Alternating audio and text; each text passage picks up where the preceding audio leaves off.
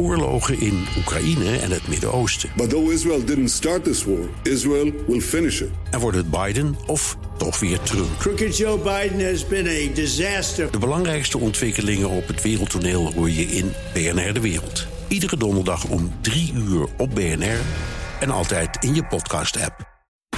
B N R Werkverkenners wordt mede mogelijk gemaakt door BrainNet.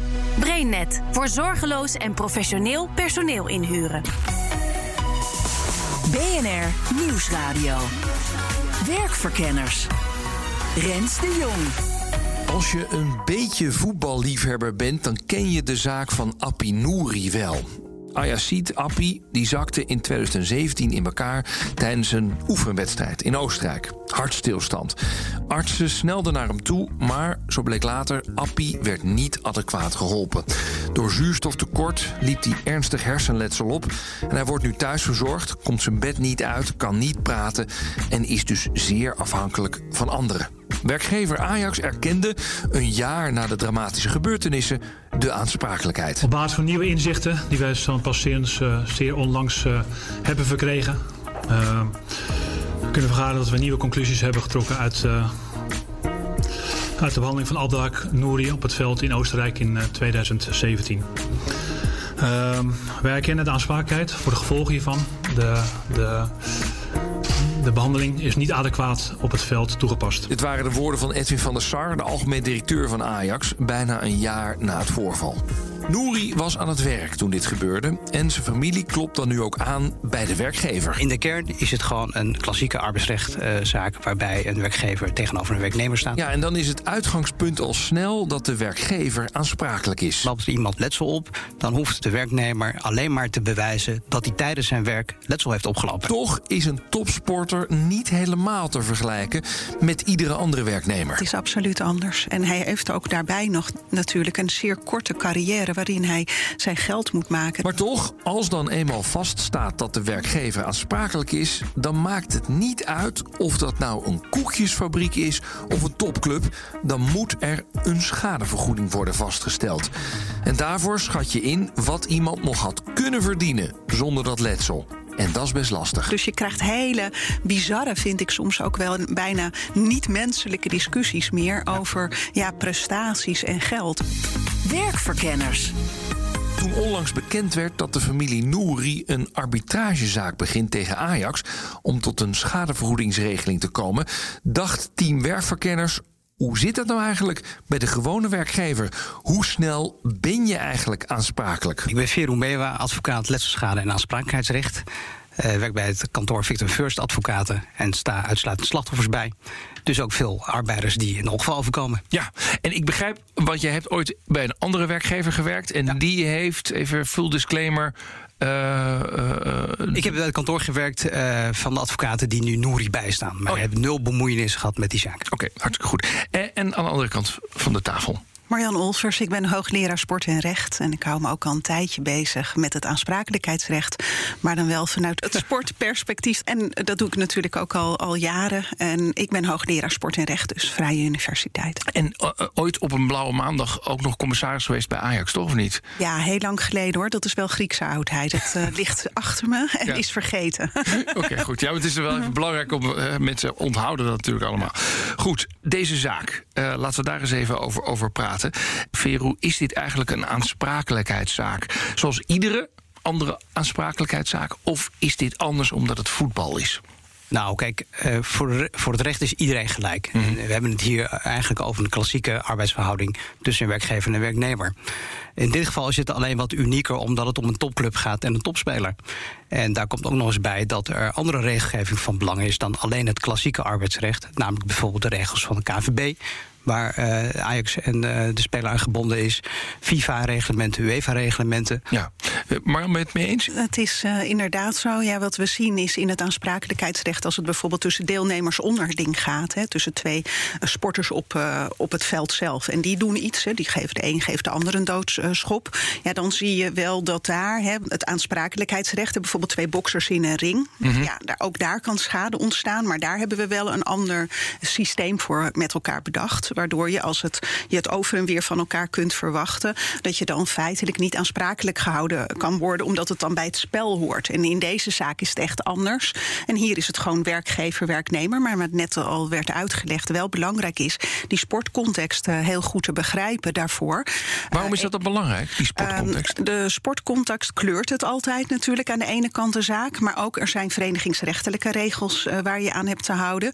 En dat betekent onder andere dat je gebonden bent aan arbitrage, wat andere werknemers niet zo snel zullen zijn in dit type zaken. Ja, en, en wat, dat hoor ik eventjes, zo arbitrage, maar ik denk dat uh, niet iedereen weet. Wat is dat precies? Hebben we dan een soort K N V B-rechtbank? Hoe werkt zoiets? Nou ja, inderdaad, uh, binnen de K N V B uh, hebben voetballers, uh, de arbeidsovereenkomst is een overeenkomst tussen een werknemer en een werkgever, uh, speler en club. En in die overeenkomst wordt bij uitsluiting van de civiele rechter uh, bepaald dat je naar een commissie toe gaat, commissie van wijze heren, de arbiters van de K N V B.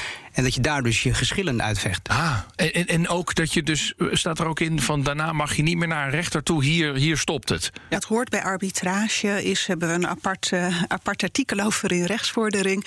En als je met elkaar arbitrage afspreekt, dan gelden de arbitrageregels. En bij de K N V B is het zo dat je dan in eerste en in laatste instantie bij de arbiters komt. En de gedachte daarachter is dat juist bij een arbitragecommissie de mensen heel veel kennis hebben van de sport en de sportspecialiteit. Specificiteit en ook de snelheid uh, mm-hmm. waarschijnlijk wat meer uh, hoger ligt, waardoor het makkelijker en eenvoudiger zou kunnen worden afgedaan. En, en gebeurt dat uh, bij normale werknemers en werkgevers? Hebben die ook ergens een arbitrage of is dit echt alleen maar voetbal? Nou, dat zou kunnen. Je ziet in het buitenland, met name in de Anglo-Saxische landen, dat ze in uh, telecombedrijven een soort commissie bepalen van wijze heren die geschillen uitvechten. Het is zoals ik zei, het is een contract. Je kunt dat uh, met elkaar afspreken. Ja, ja. En dat zal in Nederland ongetwijfeld ook in een aantal beroepsgroepen heel normaal zijn. Kijk, als we terugkoppelen naar uh, de K N V B... Uh, ik procedeer ook vrij regelmatig bij zo'n, uh, bij zo'n uh, arbitragecommissie. En dat is een groot voordeel, zo, voordeel zoals mevrouw Olfers zei. Uh, daar zitten mensen bij die verstand hebben van de sport. En als je bij een rechter uitkomt, ja, dan kun je bij een rechter uh, terechtkomen die misschien zijn leven lang heeft gehockeyd en de ballen verstand heeft van voetbal. Dat maakt wel een verschil ja, in de ja. beoordeling van zo'n zaak. Okay. En in zo'n arbitragecommissie zitten ook oud-voetballers. Oké, okay, de eerste vraag die gesteld moet worden, denk ik, als leek, hè, en ik ben er echt een totaal leek, is, is uh, de werkgever aansprakelijk? Ja, dat is... Uh, sorry. Ja, nee, ja, ja, ja. Nou, dat is uh, zeker. Uh, er is de afgelopen jaren in Nederland behoorlijk geprocedeerd daarover. Uh, in de kern komt het erop neer dat je als werkgever een zorgplicht hebt ten opzichte van je werknemers. En die zorgplicht bestaat eruit dat je eigenlijk als werkgever er gewoon voor zorgt dat de, de werkomgeving, de gereedschappen, de werkmiddelen uh, veilig zijn. Mm-hmm. En dat de werknemer in alle veiligheid zijn werk kan doen. Ja. Gaat er iets mis en loopt er iemand schade op, letsel op, dan hoeft de arbeider of de werknemer alleen maar te bewijzen dat, dat hij tijdens zijn werk letsel heeft opgelopen. Oh ja? Mm-hmm, mm-hmm. Wauw. En dan is het vervolgens aan de werkgever om niet alleen te stellen, maar alleen, vooral te bewijzen dat hij aan zijn veiligheidsverplichting heeft voldaan. En wat je in de praktijk ziet, is dat de werkgever daar heel vaak niet toe in staat is. Maar even voor mij, hè, ik vind dit best wel heftig. Dus als werknemer hoef ik alleen maar te bewijzen, ik was op het werk, dus ja. de werkgever is aansprakelijk. Ja, als je bijvoorbeeld kijkt uh, in het turnarrest, is een van de eerste arresten die wij met sport en recht uh, vaak behandelen. Een heel ernstig ongeval, een meisje valt uh, tijdens het turnen. En dan is inderdaad de vraag van, is voldoen, uh, uh, heeft de club uh, voldaan aan, zijn zorgvuldigheidsno- aan de zorgvuldigheidsnormen? En daar bleek bijvoorbeeld dat de matten niet goed lagen, dat de trainster niet goed was opgeleid eigenlijk. Ja, en dan ben je al snel aansprakelijk. Ja, uh, maar hier zeg je nog wel bij, want ik dacht bij jou dat jij zei van, nou ja, bewijs dat het op het werk is en dan ben je aansprakelijk. Maar bij jou hoor ik nog wel zeggen, nou, dan moet je nog wel even uitzoeken of de matten goed lagen en de trainster nou ja, wel opgeleid was. We weten in ieder geval, weet je dat er een heel ernstig ongeluk zich heeft voorgedaan met ontzettend ernstige gevolgen in een setting waarbij de, he, waar het een werkgever en de werknemersrelatie betreft. Ja. En dan gaat het wel om die omstandigheden en precies wordt gekeken dan, heb je alle veiligheidsnormen in redelijkheid in acht genomen? En als je dat dan kan bewijzen. Dus het is dus hartstikke lastig. Hè? Want je weet al dat er iets heel erg ergs is gebeurd. Ja, en die matten lagen uh, niet goed. En de trainster was niet goed opgeleid. Ja, en maakt het, want even terug naar, laten we zeggen, dit is een fabriek, hè? Stel je voor, je wordt aangereden door een vorkheftruck. Nou, dan denk ik dat wat jullie net schetsen, snap ik geheel. Ja, dan ga ik kijken, waren de spiegels wel, was mijn collega aan het opletten, et cetera. Maar hier heeft iemand een lichamelijk probleem. Je kunt Ajax denk ik niet verwijten dat, dat iemand last heeft van zijn hart. Je kunt, laten we zeggen, de, de, de fabriek kun je niet aansprakelijk stellen als de fabrieksmedewerker opeens neerzakt omdat hij een hartprobleem heeft. Of, of zie ik dat verkeerd? Nou ja, dat, dat zie je zeker verkeerd. Ja? uh, dat zijn twee verschillende situaties. Als we naar het voorbeeld van de vorkheftruck gaan en iemand krijgt een hartstilstand uh, en die verwondt een andere werknemer, dan is de werkgever ook aansprakelijk. Waarom? Omdat de werkgever ook aansprakelijk is voor gedragingen van ondergeschikten. Van ja. uh, arbeid, uh, werknemers die onderling schade okay. veroorzaken. Een lichamelijk gebrek, dat staat ook in ons burgerlijk wetboek, uh, is geen beletsel om uh, uh, iemand aansprakelijk te kunnen stellen. Wat je heel vaak ziet, met name in de reisbranche, is mm. dat een buschauffeur die toeristen van plek A naar plek B rijden, een hartstilstand krijgen en dan een ravijn inrijden, dat gebeurt vrij vaak, dan is zo'n touring-operator of zo'n reisorganisatie aansprakelijk, omdat zo'n lichamelijk gebrek geen uh, ja, uh, excuus is voor aansprakelijkheid. Wauw, dan zou je toch vaker gaan checken of, of, of een buschauffeur of een voetballer een hartprobleem heeft of niet? Nou ja, dat is zeker. Nou kijk, de vraag is, het is een slachtoffervriendelijke uitleg van de wet. Uh, en het is historisch wel uit te leggen. Vroeger kwamen we uit een situatie waarbij we allemaal in een fabriek werkten en waarbij je als werknemer helemaal niets te zeggen had over de werkomstandigheden. En toen heeft de wetgever al bepaald dat het dan zo geregeld moet zijn dat je, uh, dat je veilig kunt werken. Ja, maar even andersom, uh, want hier gaat het over de heftruckchauffeur krijgt een hartaanval en rijdt iemand anders aan. Ik bedoelde eigenlijk te zeggen, iemand loopt in je fabriek rond, uh, heeft last van zijn hart, zakt inheen. Hoe kun je ja. daar dan als werkgever aansprakelijk voor zijn? Omdat dat hartprobleem heb jij niet veroorzaakt. Ja, en daar ben je als werkgever niet aansprakelijk voor. Maar in de zaak van Nouri gaat het erom uh, de medische behandeling die daarna gevolgd is. Ik, wat ik begrepen heb is dat de zaak in de, het verwijt in de zaak Nouri bestaat eruit dat hij medisch onzorgvuldig is gehandeld. Mm. Ja. Waardoor zijn letsel veel groter is geworden. Zeker, ik heb begrepen uit uh, krantartikelen dat hij waarschijnlijk ook gewoon goed daaruit was aangekomen als hij goed behandeld was. En daar ziet die aansprakelijkheid op. Ja, ja. Marjan? Ja, dat, dat is inderdaad, maar dat halen we natuurlijk inderdaad uit die krantenberichten. Ja, hè, van ja. De vraag is hier van, uh, je moet ook als, als werkgever ervoor zorgen dat als er iets gebeurt, gaat die zorgvuldigheid ook daarna nog door. Dat je probeert ook uh, hè, zo snel mogelijk te handelen om de schade zo klein mogelijk te houden. Als ik het, uh, ja. en, en dat is hier, de, daar is de vraagstelling ook bij geplaatst van, heeft dus uh, de mensen die zijn gaan helpen, hebben die alles gedaan en wat in redelijkheid van hun op dat moment verwacht uh, uh, mocht worden. En daar ziet dan die aansprakelijkheid op. Dat is de eerste vraag die je moet stellen. Ja. En, en is, dat dan, is dat dan anders als je een topvoetballer bent of als je hier bij B N R werkt? Nou, ook hier zou gelden dat op het moment dat er wat uh, met jou uh, hey, of wat gebeurt, ja. gebeurt, dat dan wel de plicht rust op de mensen die in redelijkheid daar bijvoorbeeld aanwezig zouden zijn, wel alles in het werk stellen om die schade. Maar is dat even heftig als uh, kijk, want nou, laten we even luisteren. Dit vind ik interessant. Dit is een stukje uit de persconferentie van Ajax van een tijd geleden met Edwin van der Sar, die ook in die persconferentie aangeeft, ja, wij zijn uh, aansprakelijk. Laten we heel even kijken naar uh, dit gedeelte. De cardiologen vonden het verder niet aannemelijk dat na het ineenzakken van Abdelhak daadwerkelijk nog enige tijd sprake was van een effectieve bloedcirculatie. Als de defibrillator wel was ingezet, was dit gebleken en had men toen al aan de reanimatie kunnen beginnen. Als dat gedaan was, was Abdelhak er mogelijk beter uitgekomen. Dat laatste is geen zekerheid, maar het is wel mogelijk. Ze zeggen hier van, we hadden sneller kunnen reageren en dan had er een andere uitkomst kunnen komen. Eventueel kunnen komen. Even, ja. Maar nu is even mijn vraag. Dit gaat over een voetballer. Dus dan is het misschien zo van, ja, dan moet je altijd een defibrillator, moeilijk woord, uh, uh, bij je hebben. Is dat ook zo als je bij B N R werkt of in de fabriek werkt? Ja, nou ja, kijk, het subtiele verschil is dat we het hier over topsport hebben. Ja. En met een professionele club, met een medische staf. Ja. Dat is bij B N R niet het geval. Nee. Dus het verwijt dat je Ajax kunt maken is natuurlijk vele malen groter dan dat je B N R zou kunnen maken als een zo- ja. soortgelijke situatie. Als amateur, ja, als dit op een amateurclubje ergens gebeurt bij Ajax, kun je van een professionele partij verwachten dat ze hoogopgeleide goede artsen hebben, dat die erbij zijn. He, het, het kapitaal loopt op het ja. veld, he, ook nog een keer. Dat, mm-hmm. uh, dat staat allemaal op de balans. Al die, al die sporters. Dus het is een, ook nog een keer een enorm veel waarde wat, wat het vertegenwoordigt. En daarmee komt gewoon een veel hogere eis in zorgvuldigheid en professionaliteit. Hè. Dus op een gewoon uh, zeg maar een amateurterreintje of als je een potje gaat voetballen ergens, gelden gewoon andere eisen dan als jij een professionele club bent.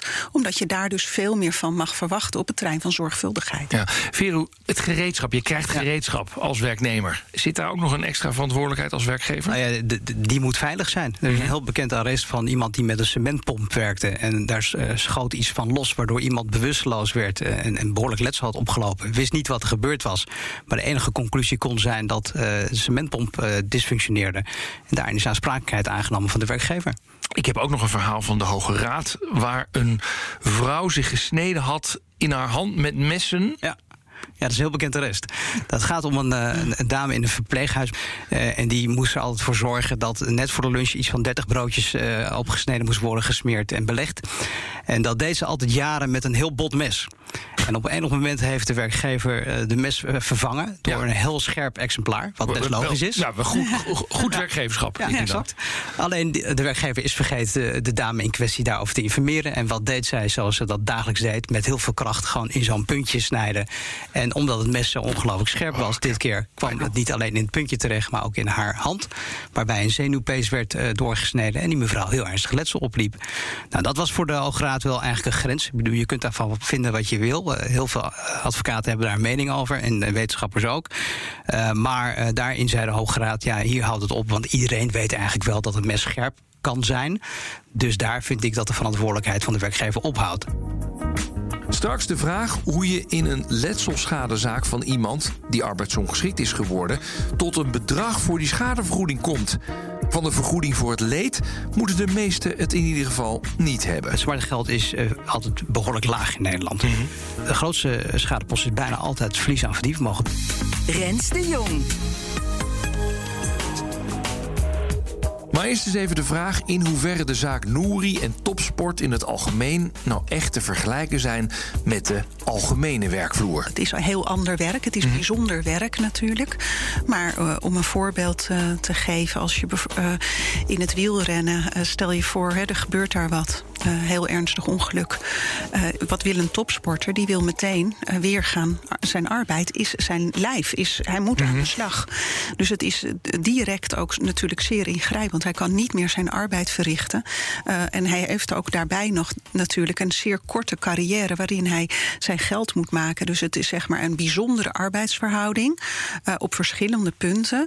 Uh, maar je kan dat natuurlijk ook wel vergelijken, vergelijken soms met balletdansers, hè, of uh, artiesten op bepaalde manier. En daar zie je dus wel weer de parallellen. Ja, maar ik zie ook uh, de, de hoofdband van John de Wolf uh, voor me. Dat is heel lang geleden. Ik weet niet of jullie de beelden... Maar, hè, de, die ik had... weet alleen over hem, dat ken ik.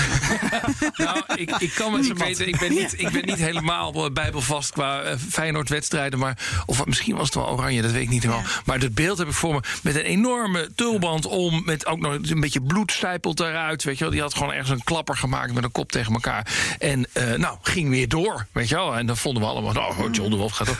Maar je zou ook kunnen denken als werkgever, nou, dit lijkt me heel onverantwoord gedrag. Jij gaat het veld af en uh, uh, misschien in ja, deze ja, tijden ga je, ga, krijg je een schade. Ja, ik moest doorvoetballen. Hoe werkt ja, zoiets? Het moeilijke is ook gewoon voor artsen in de topvoetbal. Daar wil ik ook wel, hè, of is gewoon verschrikkelijk uh, lastig. Want die sporter wil altijd weer het veld op. En mm. dan moet dus, uh, de medisch specialist moet dan op dat moment ingrijpen en zeggen, jij gaat nu niet. En daar, en ik spreek veel met, met onder andere sportartsen, ligt gewoon een, een, ja, een enorm dilemma. Hè? Van uh, sporters uh, gooien er vaak druk op. Geef mij die cortisone-injectie, want dan kan ik nu wel spelen. Want als ik niet speel, wordt de reserve opgesteld. En die, ja, je voelt dat hij een beetje ja. goed is. Dus die druk op artsen is echt enorm. Die hebben ook nog een keer het medisch beroepsgeheim, maar zijn tegelijkertijd vaak nog in dienst van de club. Dus hebben ook nog een gezagsverhouding. En ga er maar aan staan. Hè? En je moet vaak besluiten nemen in een hele, hele korte tijd met al die druk die er omheen zit. En achteraf kun je nog eens een keertje, omdat je in dienst bent van de werkgever, nog een keer heel veel problemen krijgen als je zo iemand toch nog te snel het veld opstuurt, toch of niet? Ja, dat zou kunnen als dat dus niet, uh, objectief gezien niet verantwoord is ja. geweest en jij hebt dat besluit genomen, dan, dan loop je wel risico's. Ja. Jij wilde nog iets zeggen? Nou ja, ik, ik, ik sloeg even aan op wat mevrouw Olfers zei over uh, de verantwoordelijkheid van de voetballer of van de sporter. Er uh, woedt nu een hele terechte discussie over de veiligheid van sporters. Uh, in, in, de, in de V S, in de Verenigde Staten, wordt er ongelooflijk veel geprotesteerd tegen N F L, de, ja, de Amerikaanse uh, voetbalorganisatie, uh, omdat heel veel Amerikaanse Amerikaanse voetballers uh, jaren later behoorlijk ernstig hersenletsel blijken te hebben. Mm. En daar speelt nu echt een hele uh, recente discussie over hoe kun je dat veranderen. Uh, en moet je inderdaad alleen maar promoten dat iedereen op elkaar beukt met die helmen. Die discussie is een beetje aan het overwaaien richting uh, het vasteland hier in Europa. Uh, en zelfs het koppen van een bal wordt nu ter discussie gesteld. Uh, omdat je daar ook hersenletsel van kunt krijgen. Als jij als jongetje van zeven keihard tegen een bal aankopt en dat dan vijf dagen in de week doet, ja, dan kan dat wat betekenen. Mm-hmm. Dus daar is veel onderzoek voor nodig. Uh, maar dat kan in potentie inderdaad betekenen dat de kennis die we nu al hebben ertoe zou moeten leiden dat uh, sportbonden zich moeten afvragen, uh, zijn we wel goed bezig? Of kunnen we dat wel anders doen? Ja. En dat is wel iets wat we aankomende jaren uh, veel meer gaan krijgen. Dat ja, verwacht ik wel. Wat je in het sportrecht ziet is dat heel veel zaken al eerder zich hebben voorgedaan in de Verenigde Staten. Daar waren de collective damage suits tegen de N F L. Uh, en die zie je ook dat, dat, dat die dan gewonnen gaan worden. Dus een collectieve actie om te zeggen van ons is leed aangedaan en met de wetenschap van toen hadden jullie beter moeten mm-hmm, weten ja. en ons moeten beschermen. Dat is het. Ja, en dan kom je wel in een heel lastige discussie op een gegeven moment. Hè. Boksen is ook ongezond. Topsport is eigenlijk per definitie ongezond. Hè. Ja. Bij de marathon uh, verliezen we ook vaak een leven. En da- waar dan ook weer de grenzen gaan liggen, dat zal iets voor de komende tijd ja. uh, zijn. En als ik hem dan toch even naar het normale uh, arbeidsrecht trek. Um, ja, te hard werken is ook niet goed, hè? En, en burn-out zie ik ook uh, overal uh, opkomen om uh, ja. van allerlei redenen. Uh, in de sport ook. Uh, in, nou, in de sport ook. In de sport krijg je ook burn-out. Nou, ja, hebben, uh, uh, of, uh, Dumoulin, hè? Dumoulin, ja. Ja. Precies, een mooi ja. voorbeeld. Maar krijgen we dan, is dat dan straks ook in het normale arbeidsrecht zo? Van ja, jij hebt mijn werk laten doen waar ik gewoon uh, niet geschikt voor was, of wat dan ook. Dat is al zo. Dat is de werkgever ja. is al uh, aansprakelijk voor een burn-out. Je hebt als werkgever, uh, ben je volgens uh, de Arbo-wet verplicht om een risico-inventarisatie te doen. Ja, maar je bent, oh, je bent verplicht om, zeg maar, loondoorbetaling bij ziekte. Maar kun, ja. kun je ook schadevergoeding, uh, zien Zeker. We dat ook? Als jij door je werkgever een burn-out oploopt en je hebt regelmatig uh, bij je werkgever aangegeven dat het te veel is, of dat je het niet aan kan, of dat het anders moet, en dat wordt volledig genegeerd door een werkgever, en je valt uit met een burn-out en je bent daarna de rest van je leven arbeidsongeschikt, dan is de werkgever aansprakelijk. Ik vraag me dat even in de fast-flex-discussie. Is dat als je een Z Z P'er inhuurt of een uitzendkracht inhuurt, is dat dan helemaal anders? Nee, dat, dat, ligt, dat ligt wat genuanceerder. Je kunt als Z Z P'er of als flexwerker nog wel een beroep doen op die veiligheid. Maar omdat je dan zelf je werktijden en zelf je, je, je, je werkomgeving bepaalt, is die verantwoordelijkheid iets minder hoog. Maar je kan dan ook in dat soort situaties nog steeds aansprakelijk zijn. Ja, wat we zien in de sport is dat er ook steeds meer is gestuurd in vooral andere sporten dan, dan voetbal op Z Z P-constructies. Dus dat, dat uh, ja, ook met name ook wel om het uh, aansprakelijkheidsrisico's te verminderen. En ook natuurlijk de kosten van de arbeid, maar dat is een ander, uh, ander issue. En makkelijker er vanaf te kunnen gaan. Maar daar speelt die aansprakelijkheid ook een rol. Oké, okay, de aansprakelijkheid is een feit. Maar hoe kom je dan tot een passende schadevergoeding? Ik leg het voorbeeld voor, een fictief voorbeeld, van een bakkersmedewerker die een bak op zijn voet krijgt en daarna zijn werk niet meer kan doen. Wat moet hij dan krijgen? Ja, dat is altijd individueel maatwerk. Tuurlijk. Want iedereen leidt zijn eigen schade. Ja.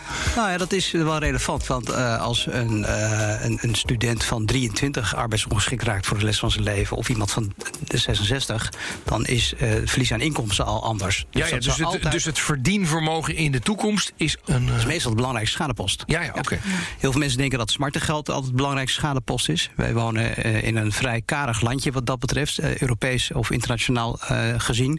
De grootste schadepost is bijna altijd potentiële vermogen om inkomen te genereren. En hoe wordt daar bijvoorbeeld in het geval van de bakker naar gekeken? Nou, er wordt gekeken naar hoe zou jouw hypothetische carrière zijn geweest. Wat zou je daarmee hebben verdiend? Mm-hmm. Wat verdien je nu? Krijg je een uitkering?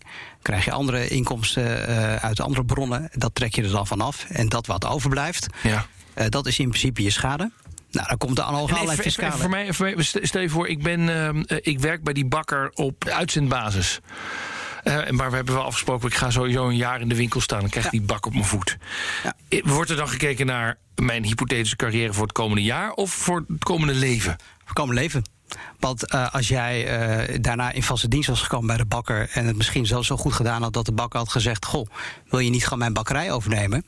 Dan zou je natuurlijk veel meer verdienen. Ja, en hoe, hoe gaat dat gesprek uh, in de rechtszaal? Want, want dat is natuurlijk, drieëntwintig jaar, heb je talent, ga je ooit de bakker overnemen, ja. word je misschien een wereldwijd concern. Dat is natuurlijk, nou ja, daar, ook daar hoe komt, schatten we dit in? Ja, daar komt de wetgever of de Hoge Raad ons ook tegemoet, want het komt door de aansprakelijke partij dat je in die nadelige situatie bent terechtgekomen. Dus er mogen niet al te zware eisen worden gesteld aan uh, het bewijs dat je uh, een bepaald carrièreverloop uh, zou hebben. Het moet natuurlijk wel redelijk zijn en aannemelijk. Heb je, heb je daar casussen ah, ja, je van? Kunt niet, als jij uh, timmerman bent en je of komt er een ongeval, dan kun je niet zeggen dat de C E O zou worden van Shell. Nee. Dat is niet meer redelijk. Dus daar, daar voelt iedereen aan dat het niet kan. Maar je kan wel bijvoorbeeld zeggen dat je op een gegeven moment een eigen timmermansbedrijf zou beginnen, of een aannemersbedrijf. Als jouw vader ook ondernemer is geweest, of je komt uit een ondernemersfamilie. Dat zijn allerlei signalen waar je naar kijkt. Uh, maar hoe weeg je dat? Maar het is heel erg. Ja, dit, is, dit is zoals het in het gewone leven. Als we kijken bijvoorbeeld naar de wielrennerij. Hè, eventjes ja. weg van Nouri. Ja, uh, Johnny Hogerland die fietst ontzettend goed. Die rijdt in de bolletjestrui met een groepje van vijf. Hij, uh, nou, de verwachting is eigenlijk wel dat hij die etappe mogelijk gaat uh, winnen zelfs.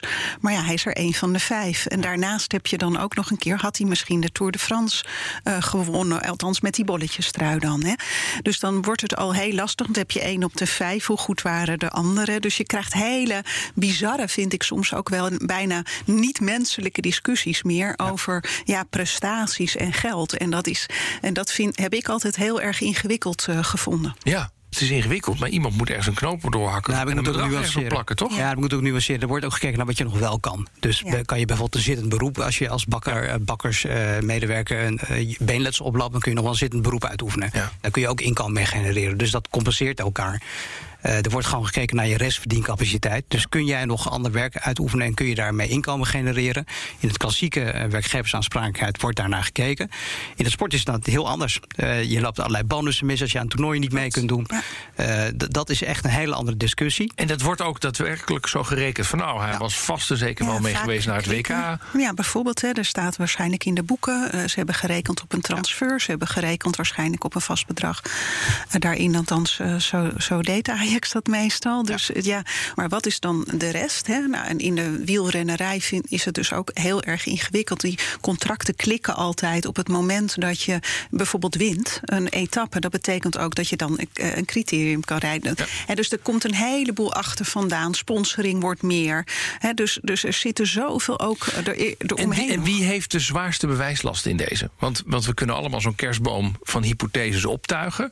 Maar waar gaat de, de, de rechter vaak naartoe hangen? Nou ja, als slachtoffer moet je het aannemelijk maken. En, en wat is, is aannemelijk? Ja, dat, dat verschilt dus per geval. Als jij inderdaad kunt zeggen dat je C E O zou worden van een goedlopend bedrijf en jouw hele familie eh, werkt ja. binnen dat bedrijf en je hebt een verleden van C E O's, dan is ja. dat misschien aannemelijker dan dat u en ik dat zeggen. Ja. Dus dat is, eh, d- d- d- daar, daarom een flauwe opmerking, het is individueel maatwerk. Ja. Je kunt dat per geval eh, niet vooraf zeggen. Nee, omdat, toch wel even over de casus Nouri, hè, dan hoor je dat en dan van, nou ja, maar had toch naar Barcelona kunnen gaan en dat, en daarna trainer kunnen worden. En dan denk je als individu, hoe erg het ook is, en je denkt, nou, beginnen het niet een beetje te overdrijven, die carrière, dat weten we toch niet? Ja. Maar d- jij zegt, dat is eigenlijk het best normaal. Ja. Het is normaal om dat te doen. Ja, en ik denk ook, ik, nogmaals, ik ken die zaak niet inhoudelijk, hè, en alles wat ik weet uh, haal ik uit de kranten, maar uh, ik weet uit uh, zaken met vergelijkbaar letsel, ernstig hersenletsel, waarbij er sprake is van vierentwintig uur uh, zorg. Ja. Het heel vaak ook gaat over de zorgkosten.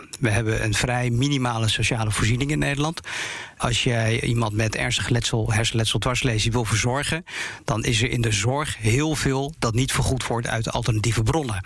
En ik heb het vermoeden dat in die zaak dat ook heel erg meespeelt. Ja. Want je hebt als slachtoffer recht op de best mogelijke zorg, maar dat is ongelooflijk kostbaar. Dus ik denk dat er verschillende elementen uh, schadekosten zijn die hier meespelen.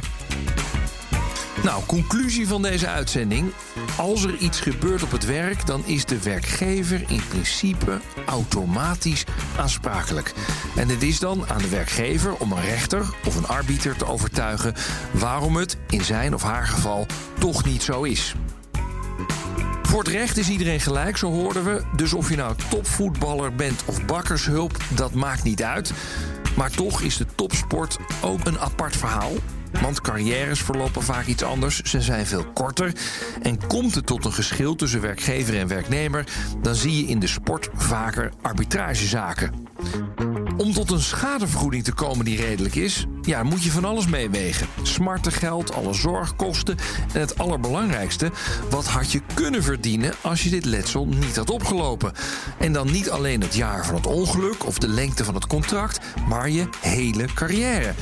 En ook daar is de sport wel weer een apart verhaal, want naast loon heb je daar bijvoorbeeld te maken met prijzengeld. Wat zou iemand wel of niet gewonnen hebben? En ook wel weer grote transfersommen. Maar of je nou Van der Sar bij Ajax bent of de bakker om de hoek, het is dus aan jou om een veilige werkomgeving te bieden met veilig materiaal om mee te werken. Dit was Werkverkenners van deze week. Productie en redactie, Nelleke van der Heijden. Mijn naam is Rens de Jong. En vind je dit nou een leuke uitzending? Vertel het anderen en laat een review achter. Volgende week krijg je weer een verse om half vier op B N R. En in je podcast-app kun je hem op ieder moment terugluisteren. Tot de volgende keer. Dag. B N R Werkverkenners wordt mede mogelijk gemaakt door BrainNet. BrainNet, voor zorgeloos en professioneel personeel inhuren. Bij B N R ben je altijd als eerste op de hoogte van het laatste nieuws. Luister dagelijks live via internet. Bas van Werven. En heel langzaam komt de zon op rond dit tijdstip. Je krijgt inzicht in de dag die komt op B N R, op het Binnenhof in Nederland en de rest van de wereld. De Ochtendspits. Voor de beste start van je werkdag. Blijf scherp en mis niets.